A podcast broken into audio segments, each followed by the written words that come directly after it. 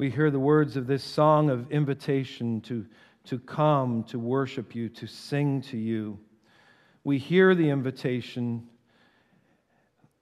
and now we're in a spot that we have to decide if we will receive the invitation. If we will actually choose not to just bring our, our bodies into this place, but to bring the wholeness of us into this place.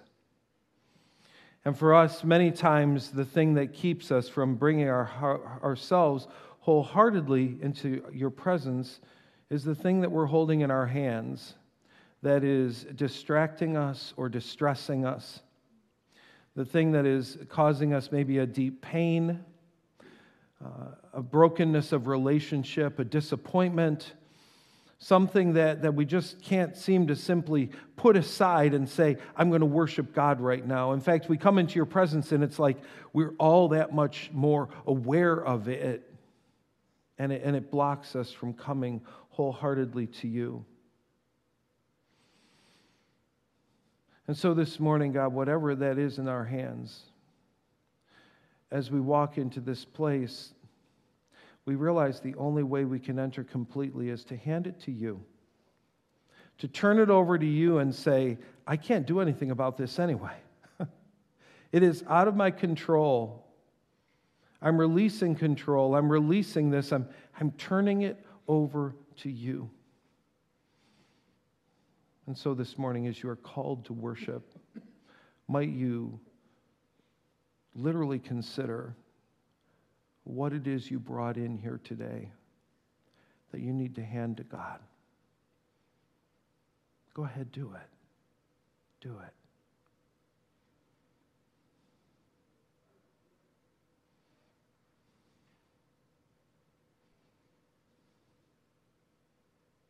Now we can worship. In the name of Jesus, we pray now and always. Amen. Have a seat. Well, it is really good to see you today. Loving the, uh, the fact that that calendar of winter is slowly but surely running down. February is just one more week. One more week, and we get that month that they say comes in like a lion and out like a lamb.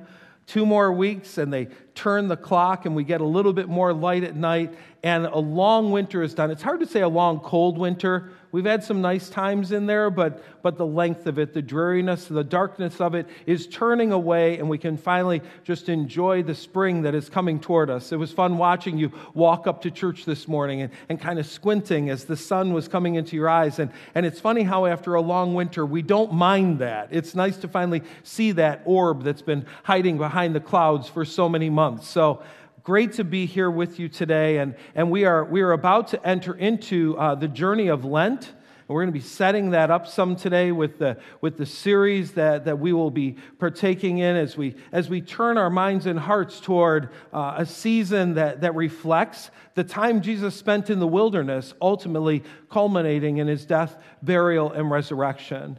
To do that, we're going to be turning today to the book of Genesis and looking specifically at chapters 2 and 3 mostly at three. And in order to do that, I want, I want to set you up with a, with a video that I received literally this week. I love the people at the Bible Project. They put together very thought provoking teachings uh, in ways that, I got to be honest, I've just not thought about it that way before. And so uh, this, this teaching is about the tree of life and the tree of knowledge of good and evil that were found in the Garden of Eden. So go ahead and, and watch and listen to this teaching, and, and then we'll take that into our time of communion.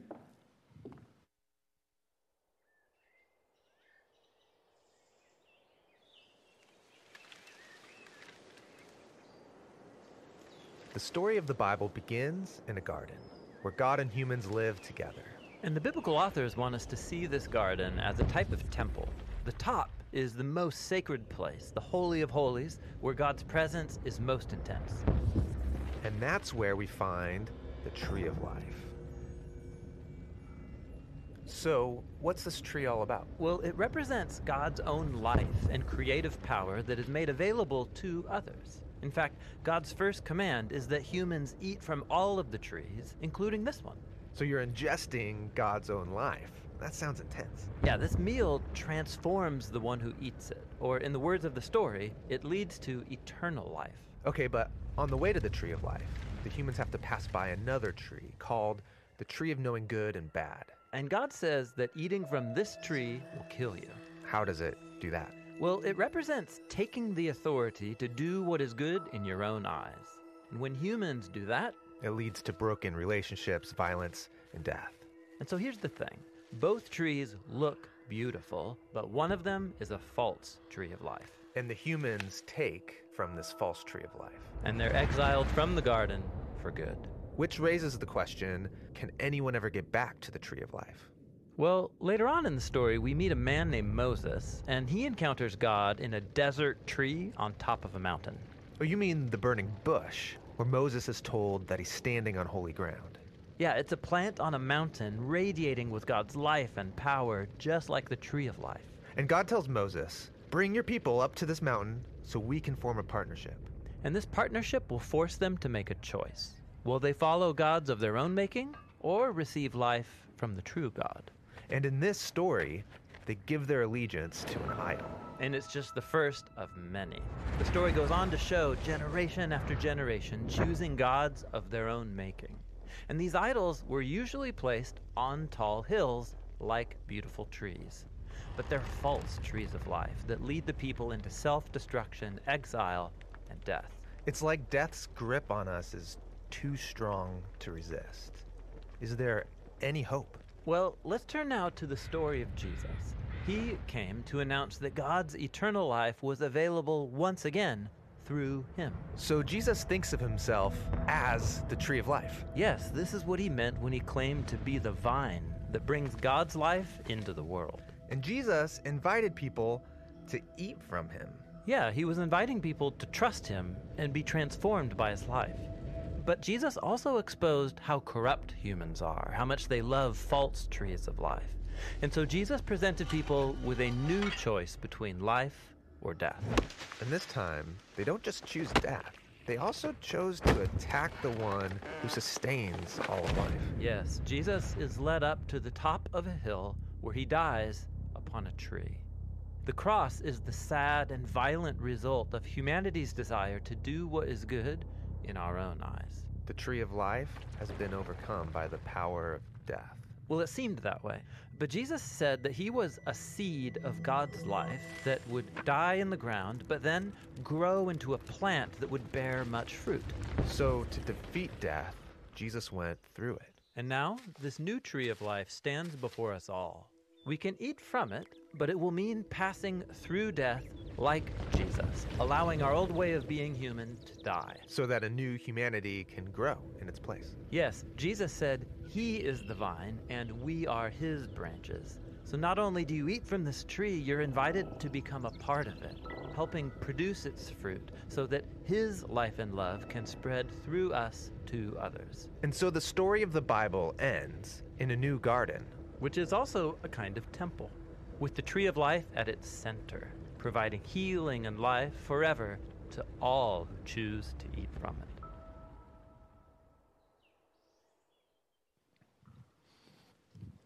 It's pretty thought provoking and challenging teaching. You may want to watch it a couple more times to really kind of uh, grasp it. If you got the links today, the first link gives you. Uh, uh, uh, takes you on over to the uh, YouVersion site that we use, and, and you'll find a link there to the video, and we'll also send it out to you in an email this week. But thinking through that concept of the tree of life there in the garden, as well as the tree of knowledge of good and evil, in a sense, those two trees are always being offered to us. We're always being offered will you receive the life that God wants to give you? Will you, will you choose uh, to go ahead and partake of Him? Or will you come up with self willed, self styled ways of saying, no, I'd prefer choosing of the tree of my choice, and I'm going to go ahead and impose my will, and I'm going to do what I want instead of doing what God wants. We just, we're constantly placed in this position in life of are we going to choose life or are we going to choose death? Are we going to choose truth or are we going to choose falsehood? What is our choice going to be?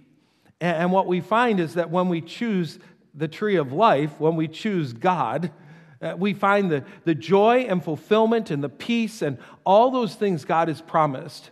And when we choose the other tree, we keep saying, I still haven't found what I'm looking for. It's still not there. It's still not right. God wants us to make the right choice. We'll be looking at that more in a few moments as we, as we turn to our study today in the book of Genesis. But, but before we do, we're going to move to communion. We're going to take the time to go to the tables in the back or front, the stations here on the side stage that are, that are gluten free, and to be reminded that, that God is the true source of life. It was through the death, burial, and resurrection of Jesus that we have the ability, just like him, to pass through death to new life instead of eternal separation from God. So I'd love for you for a moment as we take a time to be quiet and reflect, to think on what you just watched, but beyond that, to think about the, the times in your life that rather than choosing of the tree that God desires, we're instead choosing of the tree of our own will and, and, and the destruction that is bringing into our lives. So reflect on that, and then we'll move to communion. You and I find ourselves held in the arms of the grace of God. That is worth a ponder. Sometime this week, you just sit alone with that thought you're held in the arms of the grace of God. Have a seat, please. So, uh, our family did something fun last week. We decided to go visit the cult sites of Waco. And I'm not talking Dave, David Koresh and the, and the Branch Davidians. No, I'm talking about Chip and Joanna Gaines and the Fixer Upper gang. We, we had a chance to head on down and and check that place out, see the stores, eat the biscuits and gravy. I'm telling you what, best bis- if I lived there, I'd be 800 pounds. I mean, they were so good. We had we had fun. We headed over to Abilene, got to see Nate, got to meet his girlfriend. That was a blast, meeting a girlfriend. I mean, all that. So had a fun time. But the day that we left, um, it was really, really, really cold. The night before had been sub zero. I think by the time we got to the airport, it was still under 10 degrees. Now, of course, the advantage of that is that, that led to a really clear day. We had, a, we had just a crystal clear day to fly. And so I was excited. Family let me have a window seat, so I'm sitting over there and I'm thinking maybe, maybe I can finally do what I've always wanted to do. I've always wanted to find home from the plane. I just kind of thought it would be fun to look out and, and see if I could identify anything down there, figure out where we were. So the plane takes off, and, and, I, and I'm up there, and, and I'm looking down, and, and before you know it, I'm looking, I'm like, well, those smokestacks there, those look like the, those look like the smokestacks at the end of Larkin. That, that maybe, maybe, and I'm, my, my mind is, uh, my eyes are kind of following the river, and then, and then I see this big racetrack, and I'm like, well, there can't be too many towns that have smokestacks and a racetrack like that. And I'm, my, my eyes are following, and before you know it, I come to this, I come to this V. I come to this V, and the bottom half of the V is covered with trees. And I'm looking at this, and I'm like, could that be home? That might be home. And of course, you know, Brian's already trying to fall asleep. And I'm like, no, look out the window, look out the window. This is so cool. I'm still, I don't fly often enough, so it still amazed me. I mean, I, am just up there, I'm blown away. The fact that this big old piece of metal with my weight is actually lifted into the sky, it's mind blowing. But here, let me, let me help you see it a little bit better. That, that arrow right now, that, that's us.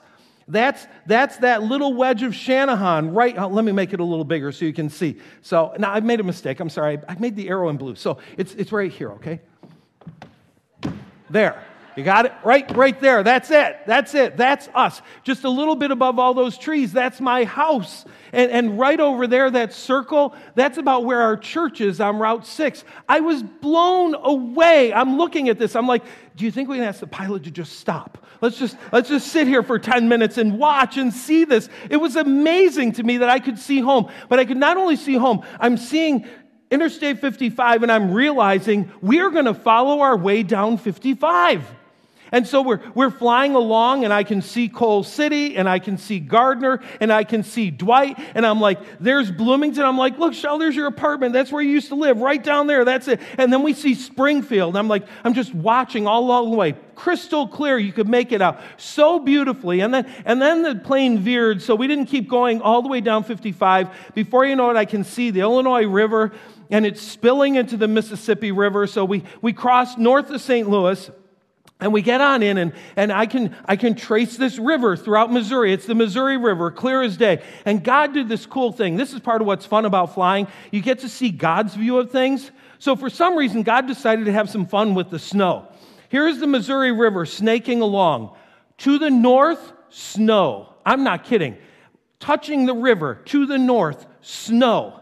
Touching the river to the south, not a flake. I mean, it's like God said to the snow angels, here's what I want to do today. We're going to, do, we're going to just do all to the north and follow this line religiously. Don't cross it. It was amazing. We're flying along. I come to another river. I recognize it as the river that divides Texas and Oklahoma. And then we, we fly, fly about 10, 15 more minutes. And, and I look down and there's this football stadium. It's, it's not the Cowboys football stadium. No, it's the, it's the high school stadium in Allen, Texas that cost them like 65 $5 million. It is beautiful from the sky. And then we went ahead on and landed, and, and I was like, can we go again? You know, like, like the roller coaster. You just want to take another ride? I was blown away that everything we could see. Kim got the window on the way back, 100% cloudy the whole way. I mean, right down to we're getting close to midway, and it's like, you can't see the airport, you can't see the airport, you can't see. Oh, there it is. I mean, you know, it was, it was crazy. So, anyway beautiful view. Sometimes we need that bigger picture view, right? I'm looking out at this vastness, and it's still amazing how much of the United States does not have a building on it. Even right in our own area, how many large squares are empty? Yet when you're driving down 55 or 6 or wherever you are, they're like, there are too many cars and too many people. It's just too crowded. How different a perspective we have when we get up to 10,000 feet and see life in a different way. I think a 10,000 foot perspective is needed for the season that we are about to enter. On Wednesday, we'll celebrate Ash Wednesday, the day that ashes from the palm sun, palms from the uh, uh, Palm Sunday before are burned, and those ashes are placed on many people's heads to signify the beginning of a new season, the season of Lent. I didn't grow up with Lent and Advent and all that. I, I grew up in a, a different denomination that didn't partake in those, and some of you did. And as you went through Lent, here's what you knew I'm supposed to give something up. And so you give up something that you wouldn't eat anyway or do anyway, and, and you gave up your thing, but you really, you were like, why are we doing this? What is this all about? And so I want to talk a little bit about the why of it. And I want to do it from a, from a 10,000 foot perspective because what it helps us to start to see is that the rhythms that are built into this are really important for the formation of our soul. We're formed by our habits. Don't believe me? The next time your phone pings, see what you do. Right? You, the, the, the Apple dude has you figured out. All he had to do was do a ping. And, and, you, would, you would turn your head and run. You developed a habit. You got used to looking for where's the ping happening. We need habits that form our souls. So we have these brilliant church leaders from years ago who designed something that they call a church calendar.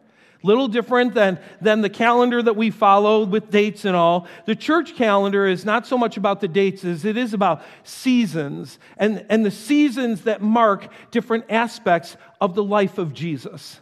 So the church calendar technically begins, see the blue at the top? That's Advent. Advent is the beginning of the year.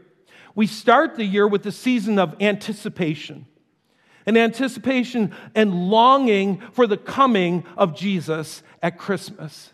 So you have that side going, that side of, of anticipation and longing, and, and that gives way to Christmas and then something called Christmas tide. You see it in gold there. The gold just says, hey, Christmas isn't just a day, it's a season. The 12 days of Christmas, that's Christmas after, where we continue to celebrate. Then you have that green area, that's called ordinary time. We'll talk about that in a minute. Then you come to purple, that's what we're about to enter. Lent. Lent is very different than Advent. Advent is anticipation. Lent is a lot more reflective, pensive. There's a mournful side to it, there's a heaviness to it. There's a sadness to it as we realize Jesus is going to die. And if we take the disciples' perspective, we don't know that he's going to rise again. And we know why he's going to die because of our sin, not his sin, because of our sin. And so it's a season of, of reflection, a season of, of withholding some things from ourselves. And, the, and then you have that little red area there. That's, that's that final week of Jesus, referred to as Holy Week, where we walk with him to the cross, to the grave, and ultimately on Easter, he rises again. And then we have this gold area called Easter Tide. And Easter Tide is basically everything that leads from Easter on through to the day of Pentecost when the church is founded. And then there's a bunch of green again, ordinary time. I love ordinary time. It's my favorite time of the church calendar. Why? Most of life is lived in the ordinary. That's where most of life happens. Most of life happens with nothing special. Every day isn't your birthday. Sorry, it's not. One a year, one Christmas a year, one Easter a year, one celebration. Everything isn't always lived at the height of celebration. Sometimes it's just lived in the ordinary. And I know, you know, we tease kids these days, but it was no different than when I was a kid. Mom, I'm bored. I'm bored. I'll go outside and play. I don't want to. Well, whatever. You know, it's lived in the ordinary. We wake up, we take a shower, we eat breakfast, we go to work, we have lunch, we do more work, we come home, we, we rest for a little bit, we eat dinner, we hang out with family a little bit, we go to bed, we do it all over again. God wants to form something in us.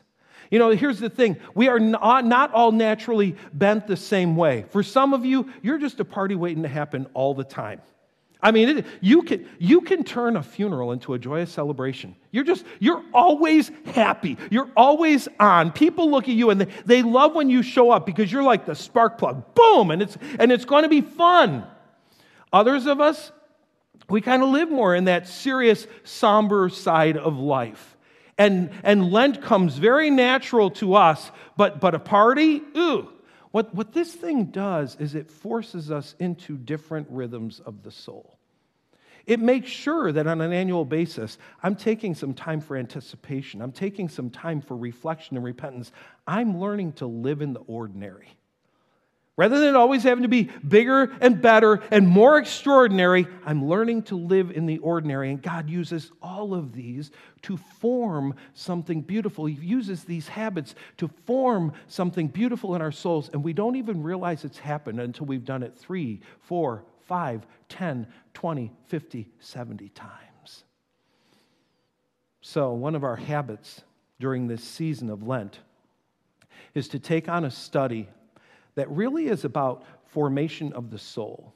It's about living at that, that soulish level. You, you might look at it and you might say that some of these sermons are maybe a little bit more devotional in nature. And by devotional, I don't mean that there's a lack of depth, but they kind of take us more directly to so, how do we live this? What does this look like in our own lives? During this season, we're going to look at lies.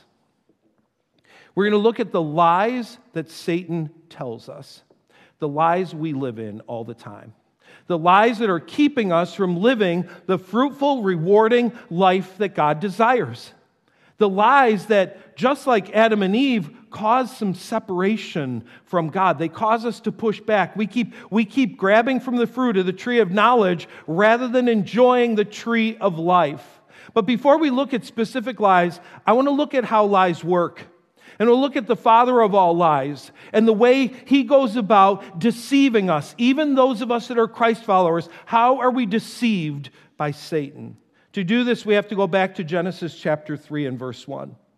The verse says, Now the serpent was more crafty than any other beast of the field that the Lord God had made. Okay, so here's one of the things I look forward to in heaven the DVD collection, right? I look forward to walking up and, and pulling the DVD off the, off the shelf that says, The Fall. I want to see this because there's some things written in this text that are not explained further anywhere else in Scripture, but I want to finally understand it. We meet this serpent, and it says he's a creation, he's made by God. And we, as we read, we start to realize there's something going on with this serpent. If, if, if this had been a movie, the first two chapters, I mean, it's just nothing but bright and light. Things are being created, God's speaking, things are happening. The musical background, the soundtrack would be, it would have stirring, rising music and, and happy moments and all. And you come to chapter three, and there'll be a little bit of silence, and then some kind of ominous music would start. And we'd say, uh oh, something's shifting in the story. Not sure yet if it's good or bad, but something's shifting in the story. It says the serpent was more crafty than any other beast in the field. What's the serpent? Is it a real snake? Some people believe it's a snake that Satan inhabited. Some people believe it is a snake that God specifically designed, and it's the only one. We don't know all the details. We only know what the text tells us. What does the text tell us? He's crafty. Crafty doesn't even totally say yet he's evil, right? Crafty leaves you wondering. It's in the same category as cunning and shrewd. Crafty. Hmm. I wonder, I wonder what this snake is up to. Well, you got to go to the next verse. He said to the woman, comma, it should say period, and we got to just stop there. He talks? A talking snake? Are you kidding me?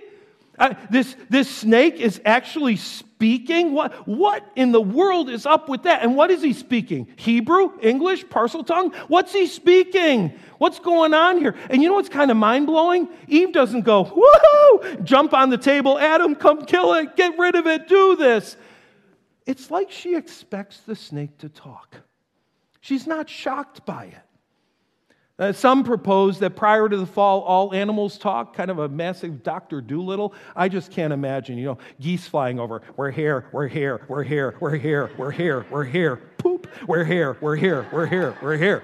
You know, I mean, it, it would be a crazy world. We don't know what was going on. What we know is that this was a talking snake and it didn't shock Eve.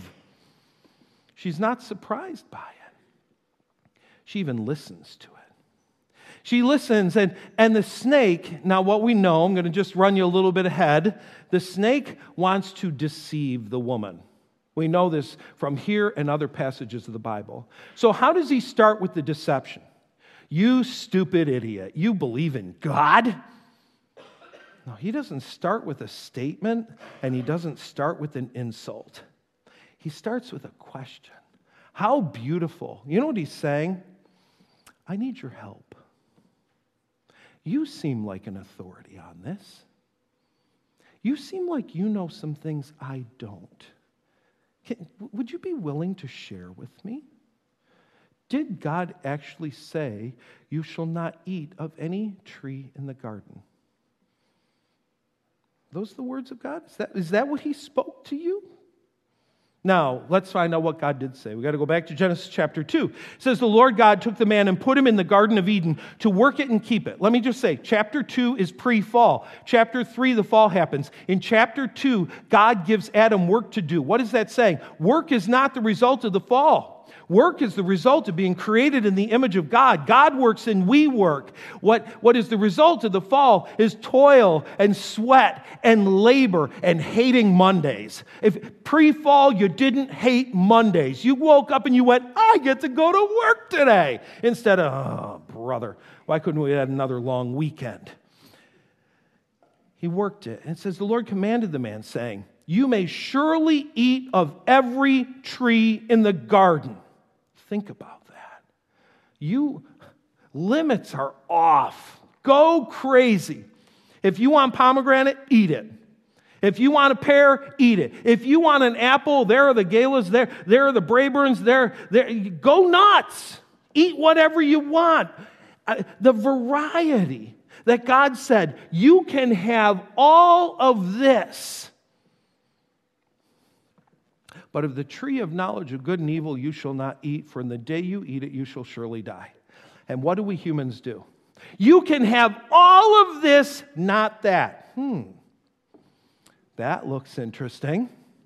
I wonder what that tastes like. I'd sure like to have me some of that. All this I'm bored with. I want that.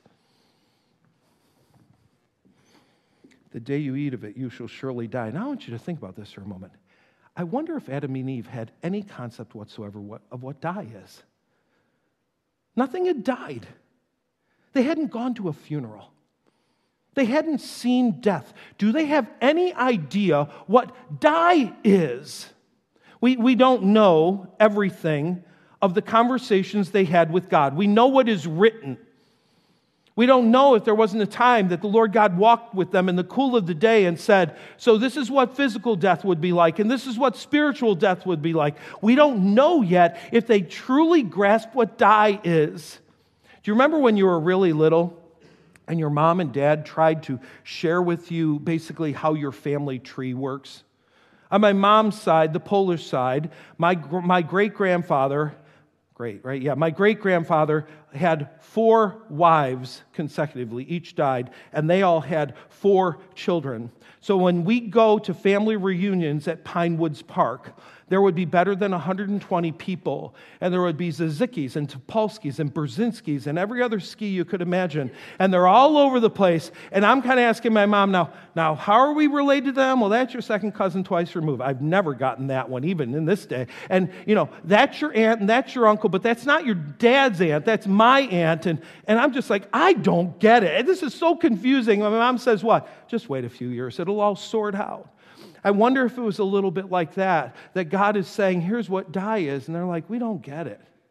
But here's what they knew it was bad. It was bad. It was bad stuff. Did God actually say, You shall not eat from any tree in the garden? Here's, here's Eve's response to the serpent We may eat of the fruit of the trees of the garden. We have a lot of freedom. But God said, notice she, she quotes him, right? But God said, You shall not eat of the fruit of the tree in the midst of the garden, neither should you touch it, lest you die. You read the passage. Did you see anything about touching? Did you see one word about touching? There was nothing in there about touching. Now, again, I don't want to make a total argument from silence. Maybe along the way in those garden walks, God had said, You know, eating is bad, don't even put a finger on it. We don't know. We can only know what's written in Scripture. And what we know from what is written in Scripture, God had never said anything about touching. Satan's doing his work, and Eve is falling for it. He's offered her, he said to her, You seem like an authority on this topic. Share with me your thoughts. And what does she do? She not only tells him what God had said, but she fills in some blanks of her own. She's starting to move herself into a state of being an authority on the topic. I know this. I get this.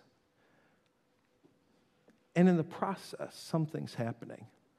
Because while Adam and Eve had been created in the image of God, they were not God.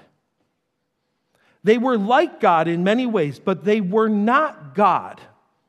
And, and, and Satan is very subtly trying to say, you should want more. You should have greater aspirations and desires.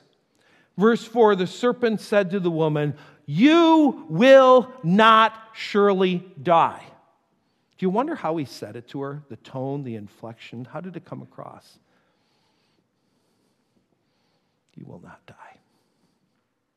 You won't. God's holding out on you. He knows that the day you eat that fruit, He won't be special anymore. His uniqueness will be gone because you'll be just like Him. You won't just be like God, you will be God. You'll know good and evil, you'll have it all figured out. God knows that when you eat of it, your eyes will be opened and you will be like God, knowing good and evil. And so he takes her desire to be an authority on the subject and he starts to plant some doubts about God, doubts about the character of God, doubts about the words of God, doubts about the nature of God. Isn't that the way it works for us? We don't just wonder about the topic itself, but we actually start to wonder about the character of God. Yeah, he gave me all those trees, but why not that one? Why is he holding out? Why did he say you can have all of this, but you can't have that? What's, is God really as good as God says he is? I mean, how do we know God's good? He's telling us he's good. We're supposed to just believe him. We're supposed to just take him at his word. For God knows when you eat of it, your eyes will be opened, and you will be like God, knowing good and evil. So when the woman saw that the tree was good for food, she looks, and that it was a delight to the eyes. That is the most beautiful fruit I've ever seen. And that the tree was to be desired to make one wise. She understood what was going on with this fruit. This wasn't just about how it was going to taste, this is about what it was going to do. She took of the fruit and ate it, and she gave some to her husband who was with her, and he ate as well. Uh, you always wonder about Adam in this story, right? I mean, I've always had kind of this imagination that she goes back home, she's going to make up a little fruit salad, chop, chop, chop, chop, chop, and, you know, hey, I brought something new home tonight. Oh, well, yeah, what is it? Oh, it's a surprise, you know, chop, chop, chop, chop, chop. Wow, that looks really pretty. I think I've seen that before. Hey, is that on that tree over there? Ah, uh, well, I, uh, you got to taste it. It's really good. Uh, he's standing right there. The wordless man is standing right there, hearing the conversation and falling for the lie. Falling for the lie. Then the eyes of both of them were opened, and they knew they were naked. Now, don't just see that as this is simply, whoops, we forgot to dress today. It's not that kind of naked. It's the fact that in that moment, they realized that physically and spiritually, they were completely exposed. There was a level of transparency that was uncomfortable and embarrassing. They saw themselves for who they really were in that moment, and they were ashamed. They were ashamed. So it says they sewed fig leaves together and made themselves loincloths. Don't skip over that too fast because this is what we do when we fall for the lie. We try to fix it. What they should have done is gone running through the garden trying to find God and say, We messed up. What are we going to do? Help us. But they don't look to God for help. They say, Grab some leaves. We can cover up. And they make a lame skirt and they go hide. They go hide. Look at verse 25 of chapter 2. After they're created, it says, And the man and his wife were both naked and they were not ashamed. This is the state God wanted us to be in. He wanted us to be in a state that we felt no shame at our complete vulnerability. I want you to think about it for a moment. Have there been times in your own life that you have toyed with one forbidden fruit? There's been something that you just keep looking at longingly. You see all the other trees and you keep looking at that one, and you keep, you keep teasing yourself with it, and Satan keeps walking you down the road. What would be the big deal? In fact, you would be amazed at the satisfaction you'll find when you just finally take a bite, when you just finally have it, and you go ahead and you do it, and moments later, you look at yourself in the mirror, and you can't stand what you see. You see you for who you are. You see you for what you've done. And you're embarrassed and you put your head down you're ashamed. You know, when we sin, God wants us to feel guilt. Guilt is like the dummy light on the dashboard of the car. I've got a dummy light going off right now in the, in the van. It's saying maintenance required, maintenance required. I've learned that it, it blinks for a while and then it goes solid. So I ignore the blink until we go to solid. But, you know, there, there's a problem. It's, it's time to change the oil, it's, it's time to get this done. Guilt says, You've done something wrong. It is not time to sew a loincloth. It is time to talk to God. Shame, on the other hand, guilt is a good thing. It's a tool given to us by God to make us aware of our sin. Shame, shame is from Satan. Shame causes us to want to fix it on our own and hide from God and hide from anybody else. Shame causes us to not want to look in the mirror, to pretend it didn't happen, to just ignore it and hope it goes away to live in hiding rather than coming out into the presence of God and saying, Yes, I've done something wrong and I need your forgiveness. God wants us to live in a state that we're able to be open and vulnerable before Him and unashamed. You come to the end of the chapter and it says, Then the Lord God said, Behold, the man has become like one of us. Again, remember, he had already been like him. He's made in the image of God, but he's like him in this way now. He's become like us in knowing good and evil. Now, lest he reach out his hand and take also of the tree of life and eat and live forever. Therefore, the Lord God sent him from the Garden of Eden to work the ground from which he was taken. And he drove the man. And at the east of the Garden of Eden, he placed a cherubim and a flaming sword that turned every way to guard the way to the tree of life. What do we see here? We see that sin led to death. Sin led to a death in Adam and Eve's relationship with God. It led to a separation. No longer could be, they be in that perfect place. They were driven from the presence of God. And that's what happens when we fall for the lie. We find ourselves living in a state of separation from God. But that is not the desire of God. Now, you may be looking at this and saying, Great Old Testament story. Glad that whole serpent thing is done and it doesn't happen anymore. 2 Corinthians chapter 11 verse 3 Paul is talking to the Corinthian believers not lost people, Corinthian believers. And he says, I'm afraid that as the serpent deceived Eve by his cunning, your thoughts will be led astray from a sincere and pure devotion to Christ. What does he say? Satan is still working in our thought life. And as he works in our thought life, he's still trying to pull us away. He's still trying to cause separation. He's still trying to get us to the outside of the garden, ashamed, sewing our own fig leaves and saying, I can't see God, look at God, depend on God. I got to do this on my own. And it is from there that we will look at many of the lies that Satan feeds us today that cause a separation from God that God does not desire, that cause a level of shame in which we say, God, I, I really can't be in your presence right now. Now, one of the things I want to do with this series each week, I'm going to give you a set of questions, three questions. Uh, if you go ahead to that YouVersion app, you'll see this, these three in the Bible notes. We'll also send it to you by way of email. So if you receive the links today, you'll receive the questions. If you did not receive the links today, talk to them at the Welcome Center so you get these. Three questions, and I want you to mull them over over two days. So you'll introduce it Monday, think it through, answer it, but then let it stew and come back to it the next day. Here's what I find very often in a, in a thought provoking question, I answer at a sur- surface level at first. And then when it's had a chance to brew a little bit, it goes to a deeper place. So think about it, and then come back to it the next day and ask the same question all over again. You might ask these simply of yourself. You might do these with your spouse. You might even make it a, a dinner table conversation, but work through the passage and then the questions and see where God leads you because Satan's still working the same today. The snake is still talking. And he's trying to set you up to believe that you're the authority on the topic. He's playing with your pride so that you will want to not just be like God, but be God.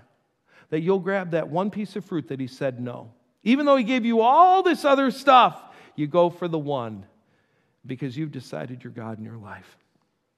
Father God in heaven, I pray for me and I pray for all of us that we will come to recognize the tempter's voice and that we won't fall for his lies that we won't be drawn in, that we won't add to your words, that we won't, that we won't self style our own sol- solutions to our sin, that we will depend on you and trust in you, that we'll hear your no as a no and your yes as a yes, and we will live in a state of fulfillment because we are living a life that is obedient to God through Jesus Christ. We pray. Amen. Our servers are going to come and receive the offering, and as they do, um, I, am looking at the links that came out this morning. And again, that top one, if you hit open on that top one, it'll take you to the YouVersion app, and you'll see, in fact, you'll see a copy of all the announcements from the, from the bulletin today. You'll see the verses that we used, and the very bottom are those questions. But groups are starting. Yeah. So we got spring groups starting next week, I believe. Uh, yeah, I think the first spring. And there are a bunch of them. Yeah, if you didn't grab a handout on your way in, make sure that you do before you leave because it lists every one of our spring group offerings by day uh, so that you can look through and see kind of what's offered to who on each day from Monday through Friday. Um, so it's, it's a really cool way to just see what might work for your schedule. And then you can go online uh, either on our app or on the website to find out more about that, that group specifically. But yeah, we've got at least 13 groups yeah. Uh, that are going to be running so here in the spring. Good, so good cool. amount of options. Yeah. So, so I'm looking at the links today, the third one down. For all the years we've done day camp, old building, this building, for all the years we've done it, we've never done this. Yeah. What's going on here? So we are looking for more adult actors for our uh, Quest acting team, which is really exciting. Like, Yeah, Getting yeah. more people involved in this. Um, we're, but we're looking for adults to be in these roles. So if you're 18 or older, we're looking uh, on March 22nd to hold open auditions for a wide variety of roles. There's all kinds of different things. Not each role will run each day of day camp, uh, but it is a So good, it could be that there's a one day role and you only have to take half a day off or whatever in order to be a part of that. Yeah. Yeah, on that Cool. day. Right, There's still right. a time time commitment in terms of practice and all things like that. Uh, but if that's something that you either have done in your past or you've never done and you've always been looking for the opportunity, uh, on March 22nd, we're going to be hold, holding those auditions. Pretty exciting. Yeah. How's your group going? Uh, feed the feed, not feed the bear. Feed the dog. Feed Don't dog, feed yeah. the bear. No, it's going really well. Yeah. Uh, yeah, we're talking spiritual disciplines, so it's, it's things that don't necessarily come natural to us. Uh, this past week, we looked at worship and talked about how worship isn't just singing on Sundays, uh, that we can worship God in everything that we do. So, yeah. It's exactly what we're talking about today. I mean, spiritual disciplines are habits that form our souls. And we think we know what we're going to get out of it, but as we do it over time, we find God forms something that we never expected would happen. So it's, it's really beautiful. That is cool. And groups and all normal? Normal times, everything's all good to go. The one last announcement that I have is on March 14th from 6 to 8. It's a Saturday. We're having a glow in the dark night in the gym, and it's going to be awesome. It's for everybody. Um, there's no cost to attend, but we just need to know how many people are coming. So if you would, uh, if that's something that you want to bring your family to or anything like that, uh, just go ahead on the website, sign up, let us know how many people are coming so we can be prepared. For I that. think that you'd go to events Yeah, as you go events along, tab. events, and, and it'll be Yep. in there. Cool.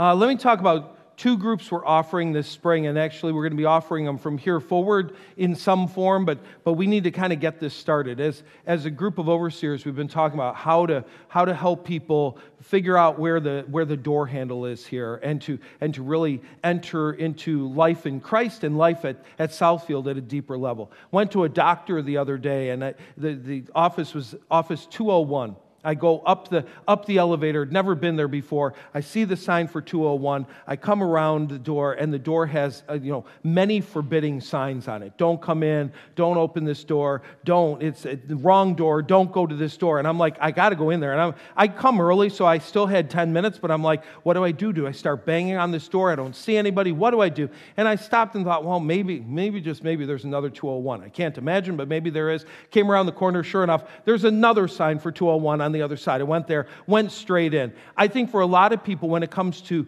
coming into a church, they kind of have the same feeling. It's not that they can't figure out where the physical front door is, but they try to figure out where's the front door of getting involved. When you finally want to move beyond anonymity and coming and attending, when you're saying, No, I'm ready to plug in, how do I plug in? And so we want to offer three opportunities that will lead to a deeper plugging in. And it's something that, for those of you that have been inquiring about membership, this is something that we're going to ask you to be uh, partaking in so that you get a better idea of, of how to get plugged in. Uh, the first group is called basically Step In. Step In. It'll start on March 8th. This is the one that, that gives you a, a great introduction not only to the church, but to the spiritual life. What is this life all about? It's, it's possible that you look at other people and you're like, they, they have something going on that I don't. What's going on there? And so it's just really introductory to what, what happens at our church as well as what it means to engage in a spiritual life with God. That one will start on March 8th. I think it's uh, seven sessions in all. The, the second one is called Step Up.